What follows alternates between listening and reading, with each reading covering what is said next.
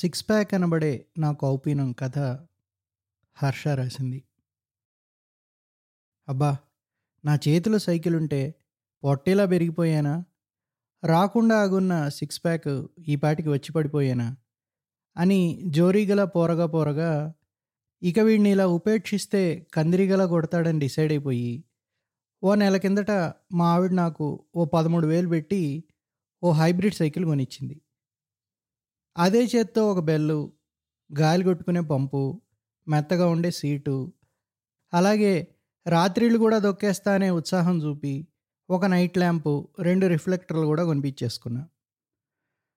మా ఆవిడ తర్వాత రోజు ఆ సైకిల్కి పసుపు పూసి, కుంకుమ బొట్టు పెట్టి, 2 నిమ్మకాయలు దొక్కించి తాను ఎదురొచ్చి నా సైకిల్ యాత్ర ప్రారంభించింది. సైకిల్ దొక్కడం మొదలుపెట్టిన తర్వాత కానీ నాకు వెలగలేదు. నా యాత్రకి ఓ రూట్ మ్యాప్ తయారు చేసుకోలేదని. సరే, ముందు కాలనీలోనే దొక్కుదామని బయలుదేరా. 2 వీధులు దొక్కినాక కానీ అర్థం కాలేదు. మా కాలనీలో అడుగడుగునా స్పీడ్ బ్రేకర్లని మేము భ్రమపడేవి, సిమెంట్ కట్టలని చెప్పి. సైకిల్ ఎక్కి దిగుతుంటే కోసాలుగా అదిలిపోతున్నాయి. 10 నిమిషాలు దొక్కాక లాభం లేదు, రేపు కాలనీ బయటికి వెళ్దామని ఇంటికి వచ్చేసా. పాపం మా ఆవిడ ముందు రోజే నాకు తెలియకుండా బూస్ట్ బాటిల్ తెప్పించి పెట్టింది.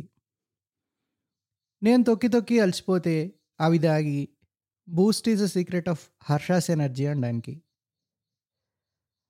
10 నిమిషాలకే తిరిగి వచ్చి నన్ను చూసి ముఖం ముడుచుకొని నా ఎదురుగానే బూస్ట్ కలుపుకొని ఉస్సుస్ అనుకుంటూ దాగేసింది. నా సమస్య అంతా ఏకరువు పెట్టి రేపటి నుండి బయటకు దొక్కుతా అని తనని తీసుకెళ్ళి మళ్ళీ 1 హెల్మెట్టు, సైక్లింగ్ గాగుల్స్ కొనిపించేసుకున్నా. పాపం పిచ్చిది మా ఆయనకు ద్వితీయ విఘ్నం కలగకూడదని నా డిమాండ్స్ అన్నీ తీర్చింది. పక్కన రోజు కొన్న సరంజామాతో నన్ను అలంకరించుకుని, నా సైకిల్ని కూడా అలంకరించి, రాజు వెడల రభసుకు అని పాడుకుంటూ యాత్ర మొదలుపెట్టా. వెనక నుండి మా ఆవిడ అరుస్తోంది ఎక్కువ తొక్కు అని చెప్పి. మన కాలనీ దాటిన దాకా నడిపించుకుంటూ వెళ్ళి బయటకు వెళ్ళగానే దొక్కుతా అని తనకు అభయం ఇచ్చి బయలుదేరా. వెనక నుండి తాను అరుస్తూనే ఉంది. మన కాలనీలో ఉండే శునకాల్లో నల్ల శునకరాజం కరుస్తుంది, అసలే అంతరిక్షం నుండి ఊడిపడ్డావు నువ్వు అంటూ. భయపడుతూ కాలనీ దాటా. కాలనీ బయటికి వచ్చి మెయిన్ రోడ్డు మీద దొక్కడం మొదలుపెట్టా. నా వెనక నుండి బోయమంటూ హార్న్ కొడుతూ ఏమీ దోచని వాళ్ళంతా వాళ్ళ సరదా అలా తీర్చుకుంటూ వెళ్తున్నారు. వాళ్ళకి ఎక్కడ రోడ్డు జారడం లేదు. నన్నేదో వాళ్ళ అర్జెంటు పనులకు అంతరాయం కలిగించే శత్రువులాగా చూస్తూ వెళ్తున్నారు.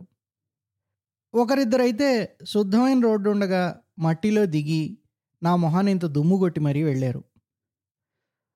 చూద్దాం ఈరోజు ఎక్స్పీరియన్స్ ఎలా ఉంటుందో అనుకుంటూ పట్టువదలను విక్రమార్కుళ్ళ ఆయాసపడుతూ 2-3 కిలోమీటర్స్ వెళ్ళాను.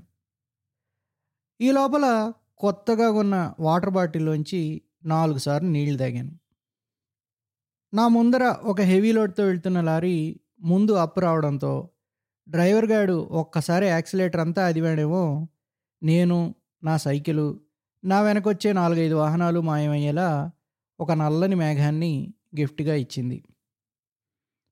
అప్పుడు అర్థమైంది నాకు, ఆరోగ్యంగా ఉండాలంటే ముందు మనం బతికి ఉండాలి అని. ఇంకా నేను ఎప్పుడు ఇలాంటి మెయిన్ రోడ్లో సైకిల్ తొక్కకూడదని కూడా.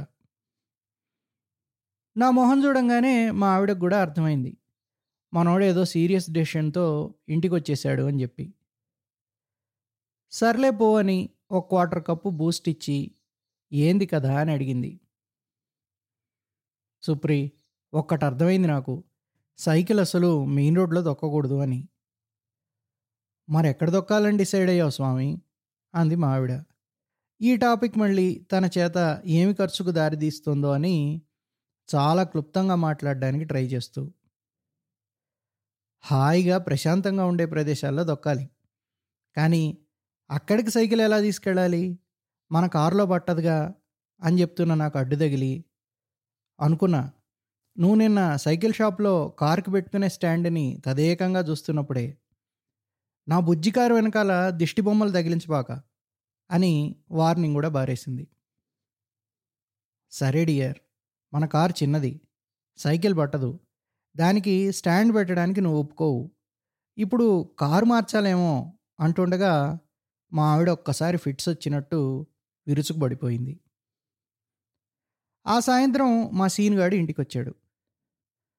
అబ్బో, హర్ష సైకిల్ కొన్నట్టున్నాడే, బాగా తగ్గినట్టున్నాడు, తొక్కి తొక్కి. నేను కూడా పాపకి చాలా రోజుల నుంచి చెప్తూ ఉన్నా, సైకిల్ కొనుక్కోమ్మా, అది దొక్కితే చాలు, ఇంకేమీ అవసరం లేదని. ఆ మాటలు వింటున్న మా ఆవిడకి కళ్ళు మెరిశాయి. కొత్త సైకిల్ కొండం ఎందుకన్నా, దీన్ని పట్టుకెళ్ళండి అంటూ నా సైకిలు, దాని అలంకరణలు మరియు నా అలంకరణలు జాగ్రత్తగా ప్యాక్ చేసి మరీ రెడీ చేసింది. సీన్గాడి చేతిలో సైకిల్ పెడుతుంటే పిల్ల పెళ్ళి జరిగిన ఆనందం మా ఆవిడ మొహంలో. మావాడు ఎలా తొక్కి తొక్కి తగ్గిపోయాడో చూద్దామని ఓ 2 నెలల క్రితం వాడి ఇంటికి వెళ్ళాను. ఇంటికేటి తీస్తుంటే వాళ్ళ ఆవిడ విప్పారిన మొహంతో ఎదురొచ్చింది. ఎప్పుడు మీరు వస్తారా అని ఎదురు చూస్తున్నా అన్న అనింది.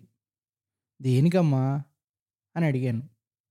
అన్న, ఇగో మీ దగ్గర లేని యాక్సెసరీస్ అంటూ ఒక తాళం చెవి, 2 ట్యూబులు, 4 సైక్లింగ్ షార్ట్స్ నా చేతిలో పెడుతూ, దయచేసి తీసుకెళ్ళన్న ఈ భూతాన్ని, ఇప్పుడు దీన్ని ఎత్తుకొని తిరగడానికి మా ఆయన ఎస్యూవీలు బేరం చేస్తున్నాడు అంది స్వరం తగ్గించి, మూలనున్న సైకిల్ని చూపిస్తూ. డ్రైవ్ చేస్తూ ఇంటికి వస్తుంటే పక్కనే ఎవరో 2 స్కూల్ పిల్లలు బ్యాగులతో సైకిల్ దొక్కుంటూ వెళ్తున్నారు. వెనకొచ్చే ఆటోలో సైకిల్ జాలిగా విరుచుకుపడుకునుంది, కారునే ఫాలో అవుతూ. చిన్నప్పుడు మా ఇంట్లో ఉండే హీరో సైకిల్ గుర్తుకొచ్చింది. ఇంట్లో ఉన్న ముగ్గురం అదే సైకిల్ వాడేవాళ్ళం, వంతులేసుకొని. 6 నెలలకోసారి ఓవరాల్కి ఇస్తే 10-15 తీసుకుని కొత్త కరుకులా చేసేవాళ్ళు రిపేర్ షాప్లో. ఓ 10 ఏళ్ళన్నా వాడుంటాము ఆ సైకిల్ని అపురూపంగా. మారిందేమిటి అని ఆలోచిస్తూ ఇంటి ముందర కారు ఆపాను. కారు శబ్దం విని బయటకు వస్తోంది మా ఆవిడ, గేటు తీద్దామని.